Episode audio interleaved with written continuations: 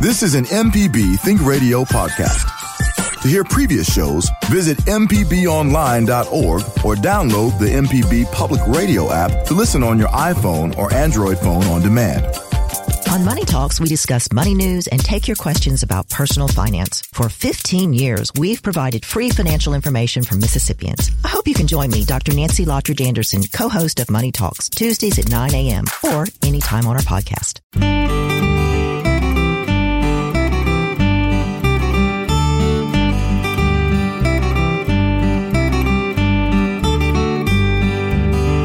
From MPB Think Radio, this is Creature Comforts. It's the show all about your animals and the animals around you. Kevin Farrell here with Dr. Troy Majure, veterinarian at the Animal Medical Center in Jackson, and Libby Hartfield, retired director of the Mississippi Museum of Natural Science. It's an all pet day today on Creature Comforts. We prop the doors to the pet hospital wide open and welcome all your pet questions, from the big to the small. Do you have a cat or dog at home? Maybe both. What about questions about getting an exotic pet like a rabbit, snake, or ferret? Don't hesitate this morning to join our conversation by phone or email. Also, if you've had any wildlife experiences that you'd like to share, go ahead and give us a call. You can email animals at mpbonline.org. Always like to remind you that if you miss Creature Comforts on Thursdays, it repeats Saturday mornings at 6. So, good morning. Let's uh, start with Libby, as we usually do. Libby, are you still reporting from the Pacific Northwest? Good morning. Yes, I am. What are you seeing out there? Uh, yesterday we had a great experience, uh, a little different than usual. We uh, took the boat offshore, and they're in kind of the central coast of Oregon, uh, just off the shore. We we went out at, from Newport Bay. We uh, it was our intent to look for whales and to put out our crab traps. And as we were going out, we saw uh, bottlenose dolphin, which are kind of rare for us to see out there. We don't see them as often as we see um, larger cetaceans. So we were excited to see the uh, bottlenose dolphins, and we saw a lot of um, great seabirds. And uh, then pretty soon, we were about a half mile offshore, and we're putting out some of our crab traps. And uh, we saw the whales blowing, which was exciting, and uh, so we um, that's what we had looked forward to and we expected. But we had um, we were just sitting still putting out our traps, and uh, three groups, small groups of whales. It looked like maybe just two in each group. So what we think were um, mother gray whales and you know they're half grown young and uh, they were probably traveling together because they were close, but you know not as close. It was like these pairs of three of them, and they came all around our boat and looked at us and rolled up. You know, so we got great looks and flapped their tails and just really uh, the closest I've ever seen them when we were alone like that. So it was just Paul and Emily and I. Unfortunately, the little boys were both doing other things that day, so they weren't with us. And I didn't get to see it, but it was it was very exciting and went on for a while. We saw whales blowing and at a distance for the whole two hours we were out there and um, saw these six up very close they were, you know, within 20 feet of the boat for sure is kind of what Paul estimated. I'm not that good at it, but um, really good. I've, I've got a long video, but I got excited and let it go, you know, so I've got like three and a half minutes of video that is too long for me to send to anybody right now. So I've got to learn how to edit that and deal with it. But um, it, anyway, it was lots of fun, very exciting. Yeah, that's that's uh, that's nature up close and personal for sure. it is an all pet day on Creature Comforts, and we have an early pet question. So let's invite Kevin, who's called in from New Albany. Good morning, Kevin. You're on the air with us. Go ahead. Hey, hey man, I've got a English bulldog. She's a white version of the English bulldog. She's starting to get the side flank alopecia, how they kind of lose their hair on the on their flank uh, what what is what can I do other than melatonin to give to her? Because she already sleeps all the time, so um, I would think melatonin would make her sleep more. Probably, probably that's a great question, and it does occur in certain certain breeds. Uh, boxers, for example, are very it's very common there. Usually, it's seasonal. I'm sure you've researched some. Is it affecting both sides? Uh, no, it's just one side actually. Just one side.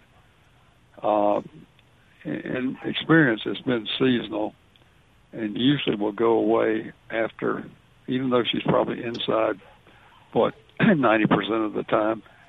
Uh, it still seems to be a seasonal uh, type thing. The melatonin uh, may help. I don't know, but it may make her drowsy. You said she sleeps a lot anyway.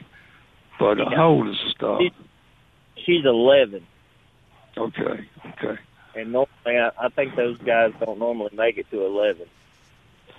Well, that's remarkable. She sounds like she's in pretty good shape. Um, the other thing would be certainly to have your vet look at that if you haven't already, um, just to make sure there's nothing uh, uh, that you know can be applied or can be done to have it. Does it appear to be very itchy? Uh, does she scratch it? It doesn't. She doesn't. It doesn't, doesn't bother, bother at all. Right, right. It started the the early summer. Sits out by the pool. Right. The only thing I have to do, I have to spray sunscreen on it, or it gets burned. Right, I understand my guess is that it'll start to go away as as seasons uh, go back and days get shorter. But uh, maybe you can report back to us sometime late fall and tell us how it is.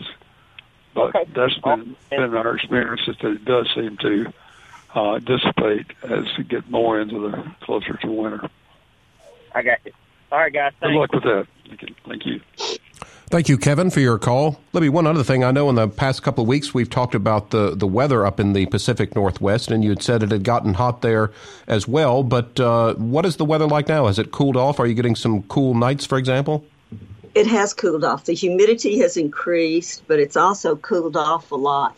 It's only going to, um, yesterday we were pretty cool. We're bundled up on that boat, you know, like a base layer of wool and then um, rain suit over it with um, with a real good life jacket. But uh, today it's I don't think it's going to get above 73 and it's partly cloudy. But then you know, I always look at the 10 days out and it's mostly getting in up to about 80, 82 each day. Um, you know, but some some sunny days and some cloudy days. And the it's it's cooling off at nine a lot, so that helps. It gets down to 48. I think last night it was 48. Uh, and you mentioned uh, crab traps. If you would tell us about uh, um, how that works. Okay, we were putting out. Um, it's it's gotten to be pretty much a weekly event for us now. We're putting out dun- Dungeness crab traps, and it's a, a crab that's very much like our blue crabs, but larger. I guess they're maybe, oh gosh, we can only harvest those that are right at six inches, males only. And um, I haven't crabbed for, it's been so long since I've crabbed on the coast, I'm not familiar with the regulations there, but the blue crab is probably half to a third as large as these um, Dungeness crabs. And they're they're you know, they're fun to catch and very fun to eat. So that's gotten to be a, a weekly routine of ours to go over and put out traps at least once a week. And uh, Paul's done a little bit of fishing for salmon, but um, mostly it's just recreational boating, just looking for the whales and the birds, so that kind of stuff. You know, it's it's been a long time since I've had a Gilligan, Gilligan's Island reference, but there was one episode where the the castaways thought the island was sinking, and so there were a, a number of attempts to build boats, whatever they could do to survive. Well, none of them worked, uh, but then it turned out at the end that the professor had a stick that he was measuring the level of the uh, uh, you know the water to the island, and yes. Gilligan had been using the stick for his crab traps and then pushing it out further and further into the lagoon.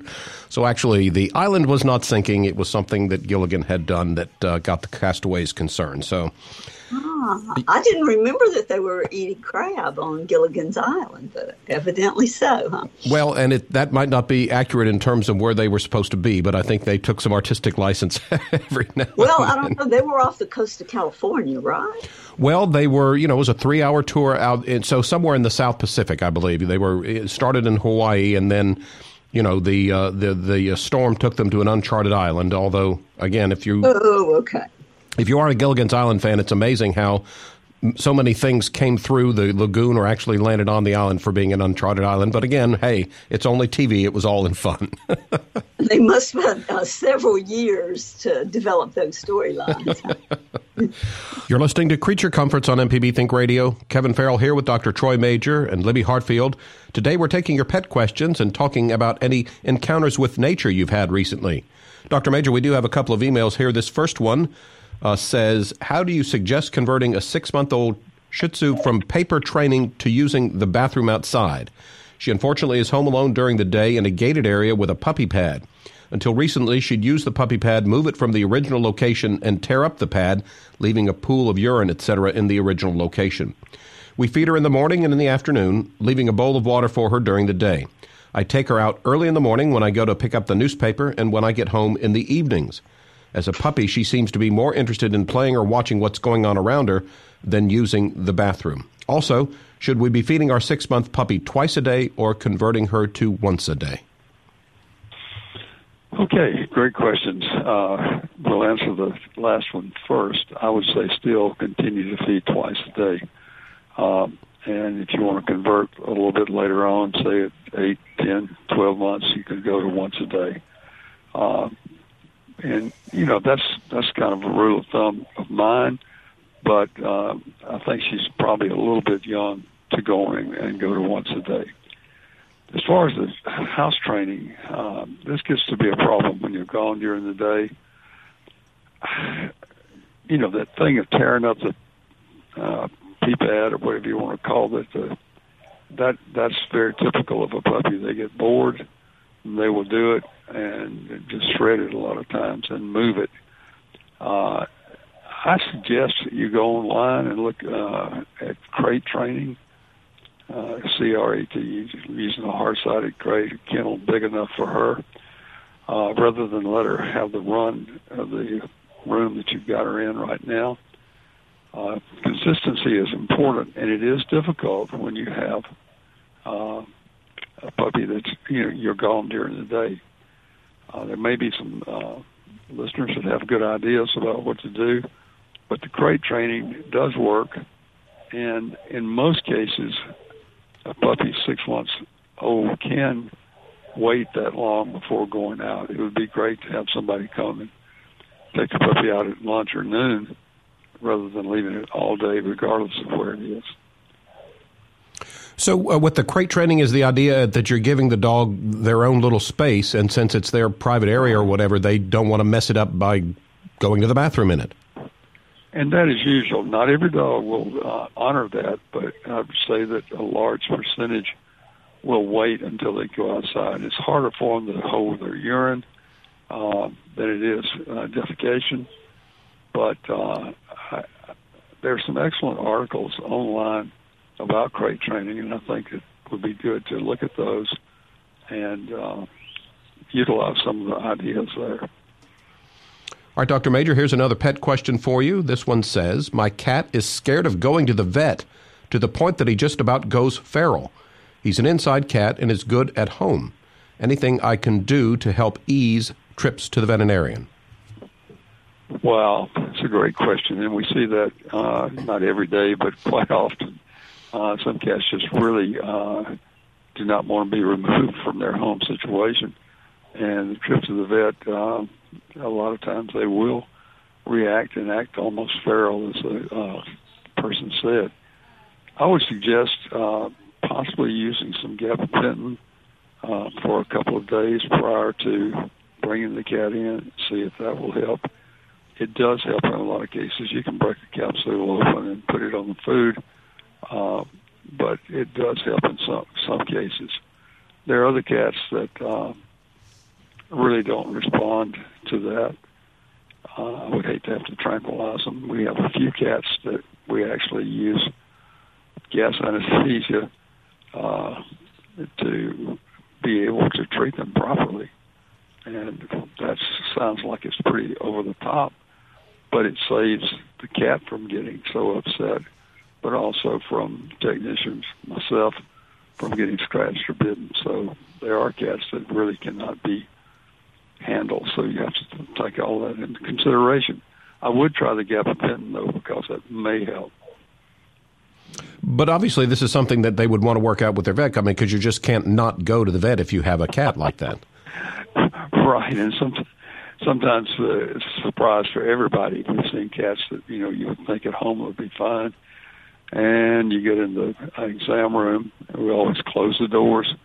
We've got a cat because we don't know exactly what might happen, and uh, you know I, I've gotten very reluctant in my older age, let's put it, to stick my hand in and try to pull a cat out of the carrier um, that doesn't want to go. But you can usually assess, and the owner usually can know if the cat's going to be okay.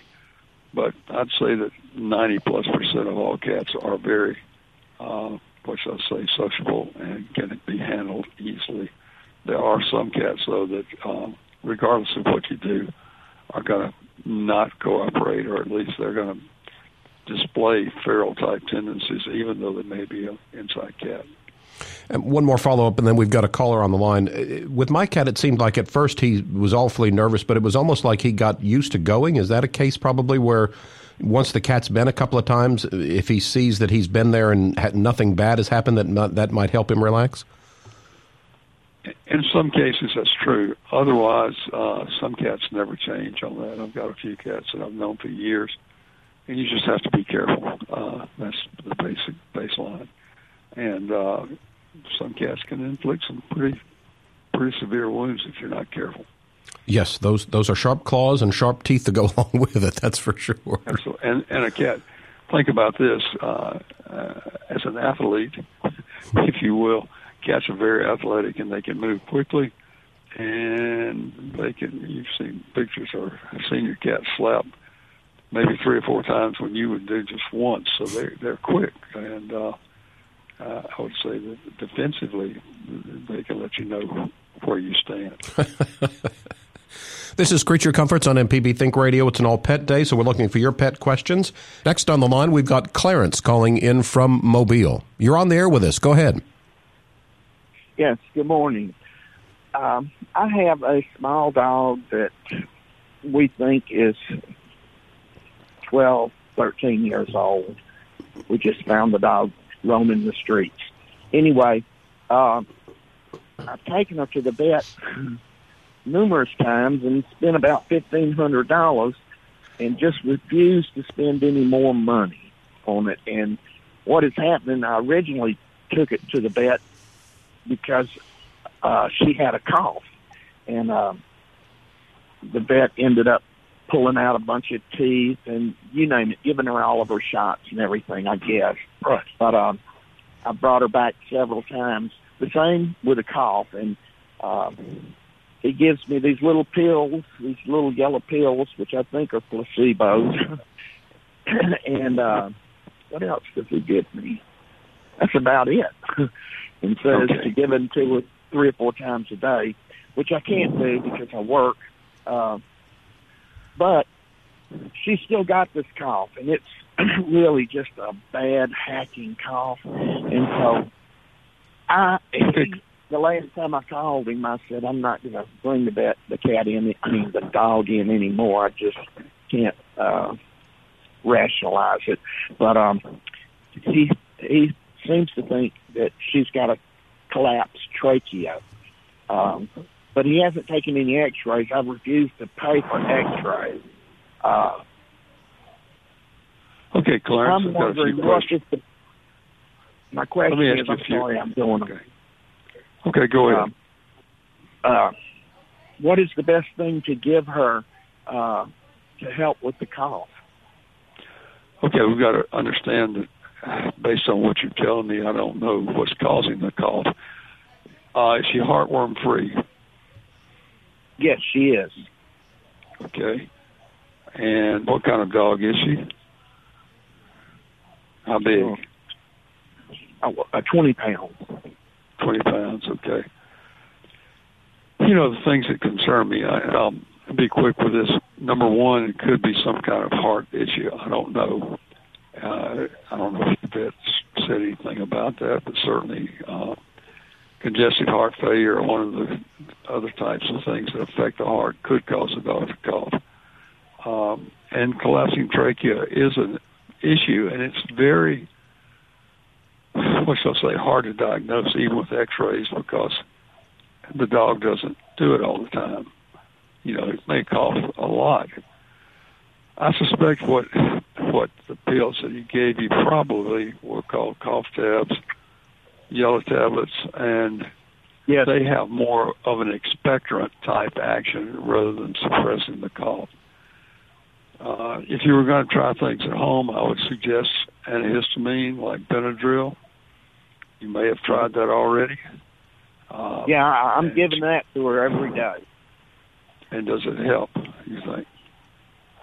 I, I think it helps. She's she's very active and happy. She seems Right, happy, right. but she's coughing every you know every less than every five minutes. Right. There's got to be a, an underlying cause, and collapsing trachea may be it. However, if she's playing, running, doing all kinds of stuff, you know, I would I would doubt that she truly has a collapsing trachea, and that's me telling you that on the phone. Uh, I and and yes, uh, X-rays might tell you something, and I will tell you this: that sometimes X-rays don't, but it might be wise if you can justify afford it uh, to try to have X-rays done and see exactly what's going on with that heart and with the trachea. It's difficult for me to tell you any more than that. Um, the fact that she's heartworm free is good, and uh, I would say that. Uh, I'm not able to help you much more over the phone without seeing her. So good luck with you with her. And uh, sounds like if she's 12, 13 years old, she's done pretty well, except for the cough. And uh, Yeah. I Could I ask you one last? Could I ask you one last question?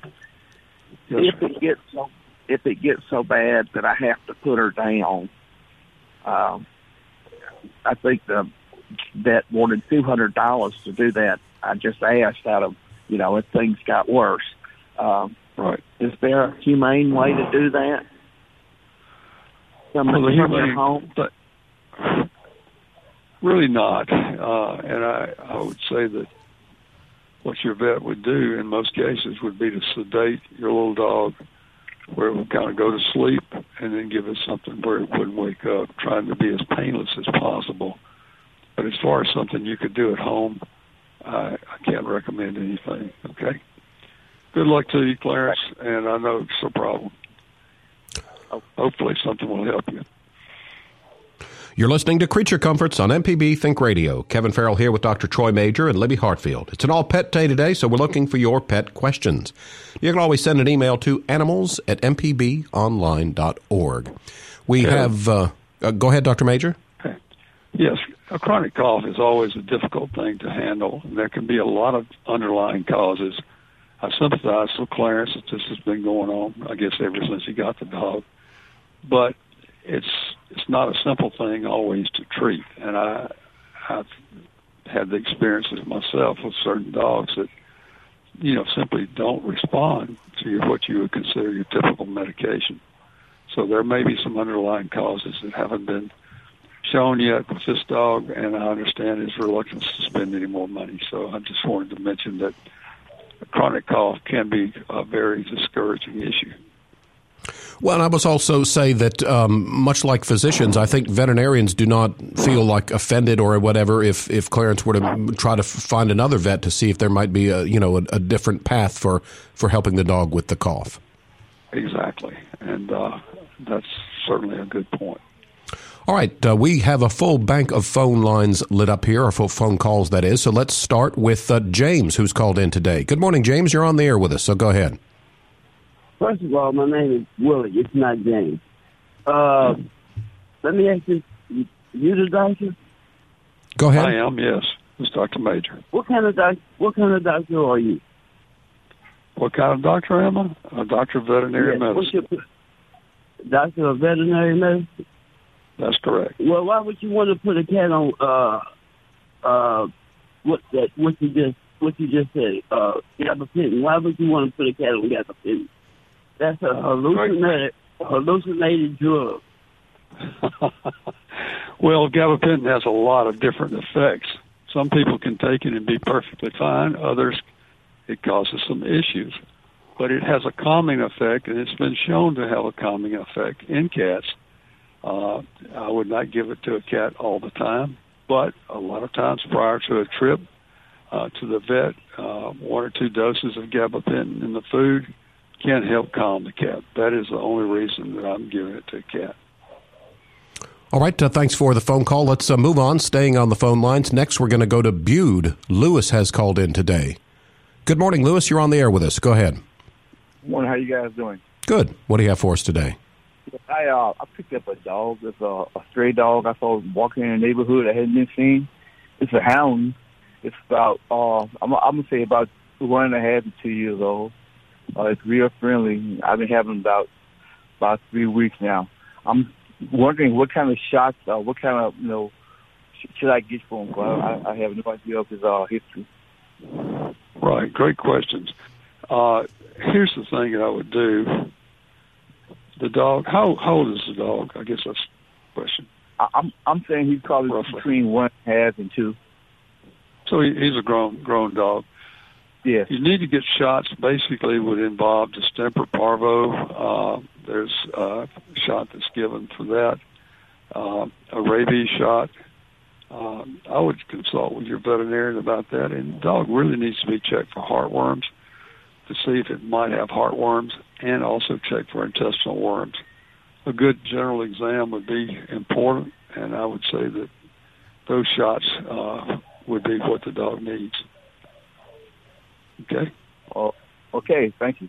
All right, Lewis, thanks for your call. Stay on the phone lines. Gulfport is our next destination. Eugene has called in today. Go ahead, Eugene. You're on the air with us. Yeah, yes, sir. Thanks for taking my call. Say, we had um, two cats in the house. Um, unfortunately, the older cat passed away. The younger cat kept marking in the bedroom, my wife's uh, uh, uh, bed, I guess, the, the cover around the bed. She kept marking. Um, and then I noticed that after the old cat died, there was no, in the kitty litter box, she wasn't peeing anywhere. There was no pee balls, if you will. Right. How can I how can I get the uh, younger cat to start using the kitty litter when she wheezes? Great. So she's still going in the bed, your bedroom, or elsewhere rather than the litter box. We're we're keeping her out of the bedroom with the door closed, um, Right. and to this day, it's been about a two weeks. I'm not sure where she's going, but it's it's not the kitty litter box. She goes out every morning for 15 minutes or so, and then comes back. I I, So she- I truly have no idea.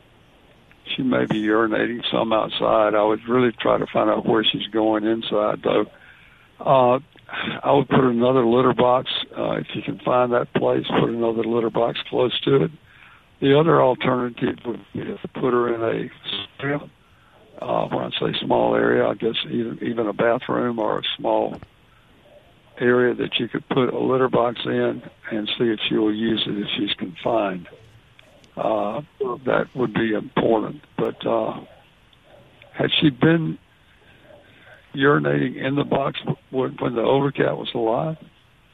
I, I, I truly, I, I don't know whether she, she did or not. The older cat um, would um, urinate significantly. I mean, great big Yes. balls. Um, right. I would confine this cat to a small area with a litter box, Uh-huh. and also do some detective work. Which, uh, in my case, my wife's sense of smell would be a whole lot better than mine, and see if you can find those areas where she may be going. And then put the kitty litter box near there. Yes. Uh, and of course, the old rule of thumb has always been one litter box per cat plus one. So I would say that definitely another litter box if you can find an area where she's been uh, urinating. Okay. Okay. All right, we'll give that a go. Thank you much. You take care. Thank you. Bye. Thanks, Eugene, for your phone call. so, Dr. Majure, is is it once a cat does, like if you say the confined in the small room and the cat started to use the litter box, once they sort of have reestablished that habit, do they pretty much kind of tend to stay with it? Right, it's kind of a retraining method, and uh, I would say that in most cases that works, not in every case. And there are some cats that are going to be very difficult. It sounds like his cat may be going outside Hmm. and urinating since it goes out a certain time, but then again, you would expect it to urinate more than once during the day. So I bet there's an area where this cat is found, and um, I would put a litter box close to that after maybe some retraining. Okay. All right. We've got another caller on the line, and so off to Moss Point we go. Tim has called in today. Good morning, Tim. Go ahead. Yeah, thank you for taking my call. Uh, I have an English bulldog, a registered uh, English bulldog puppy. Uh, he's six months old, and in doing my research on him, uh, AKC says that an adult male should weigh 50 pounds and an adult female 40 pounds. He's a, a female, uh, I'm sorry, a male that's six months old, and he already weighs 40 pounds. So I'm wondering, uh, uh, should I cut back on his feed? Uh, is that an appropriate weight for a, for a bulldog that's six, uh, six months old? And just what, what are Oh. thoughts you might have, Doctor. Yeah, those are some good questions. Uh, you know, there's a range of weights, and certainly I see some bulldogs that weigh in the 60 pound, 65 pound range. I'm talking about registered English bulldogs now. I would say the males usually are 10, 12 pounds heavier than the females. At this age, though, I would not cut back on the food. Um, he's going to grow to his whatever that weight is. You might talk to the breeder if you know the breeder and see what uh, their males weigh or male weighs, just to get an idea. But I would not be alarmed if this dog weighed, say, 60, 65 pounds if he was in good shape. Okay, Okay, well, that's what I need to know. Thank you, thank you much, Doctor. Take care. Thank you. Bye bye. Thanks, Tim. Got a couple more pet emails for you, Dr. Majure. This next one says uh, I have two male dogs, a miniature dachshund and a German Shepherd Doberman mix. Would it create a problem between the dogs as far as getting along and things like that if we had the dachshund neutered and not the German Shepherd? Well, you know, there's a great controversy about neutering and not neutering. I guess the question was, are they getting along now, or is this something that new as far as putting the dogs together? I guess was that clear in the email? Uh, not necessarily, but the, I think the way it's written, it, it it does not sound like they are having any current issues. Right. I would see no problem with neutering both of them as far as that goes, but certainly uh, neutering one should not make any any, any issue uh, with that if they're getting along at this point. All right. So, yeah, I, I I'm not sure I'm understanding the question exactly, but yes, you could go on and neuter uh, either either or or both. And and I would say, from what I'm hearing you say, you you would lean towards having them both neutered. Right, but there is some controversy uh, has to do with basically changing dogs' disposition, uh, making some some issues maybe with uh, cancer. So these are all things that could be discussed with your veterinarian uh, prior to doing that. Okay. All right. Uh, before our next break, remind us, if you would, of uh, when spaying or neutering with uh, male and female pets, kind of what the procedure is, and is it something that's like a one day thing, then they can go home that night? Give us some some details on on that. You know that can vary. Uh, at our clinic, we're usually pretty busy uh, with surgery and appointments, and I would say that my preference is to keep them overnight after surgery, whether it's a neuter or a spay. With a spay or ovariohysterectomy, the uh, ovaries are removed along with the uterus, and the idea with that certainly removing the ovaries in a female. Obviously, the female's the only ones ovaries, but removing the ovaries uh, prevents them from coming into season and coming into heat again, and uh, it would be pretty bothersome for one that had been spayed, if you if you will, if you left the ovaries it to be coming in season. Um, males, uh, you remove the testicle from the uh, scrotum, and uh, it's pretty straightforward uh, and should not be an issue as far as the surgery is concerned. Uh, some of the dogs may have some swelling post surgery. Uh, I was talking about males, but generally it's it's pretty much okay but I would suggest keeping them overnight uh, rather than sending them home the same day. All right. This is Creature Comforts on MPB Think Radio. Kevin Farrell here with Dr. Troy Majure and Libby Hartfield. It's an all pet day, so let's get right back into things. We'll go to Meridian next. Patrick has called in today with his question. Go ahead, Patrick. You're on the air with us. Hey, how you guys doing? Good. What do you have for us today? Yeah, I have a uh, about a ten year old Yorkie named Buddy, um, a male, and he has been having these like spells lately where his gait will get different. He acts really scared. Um, we thought they were seizures at first, but we're now we're thinking they're maybe more like muscle spasms or something. Do you have any thoughts on that? So he's having trouble walking. Is that what you said? Yeah, he has trouble walking. Yeah, he has he has trouble walking whenever he has these little spells, and it's like he's terrified when they happen. And um, they don't last very long, maybe a few minutes. You know, this does, in fact, sound like maybe a mini seizure. Uh, it, it's uh, hard to say, especially if he's showing signs of fright or scared. Something, something's happening. Now, what does he cry in pain when he has this happen? Yeah, he kind of winces in pain, and his uh, you can kind of notice on his back, his back muscles get really tight along his spine and stuff. And this may be musculoskeletal, uh, whether it would be a spinal problem or some of the small dogs that do have some hip problems, even though it's not as common as in the uh, larger breeds. So, has your vet checked him out yet? Yeah, we did take him. Uh, we got uh, this uh, benign like tumor thing removed from under his chin. Um,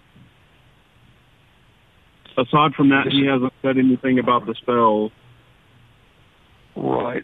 It might be wise. I'm just if these continue or get worse, I would suggest maybe radiographs of his back and hips just to be sure there's nothing uh, wrong there.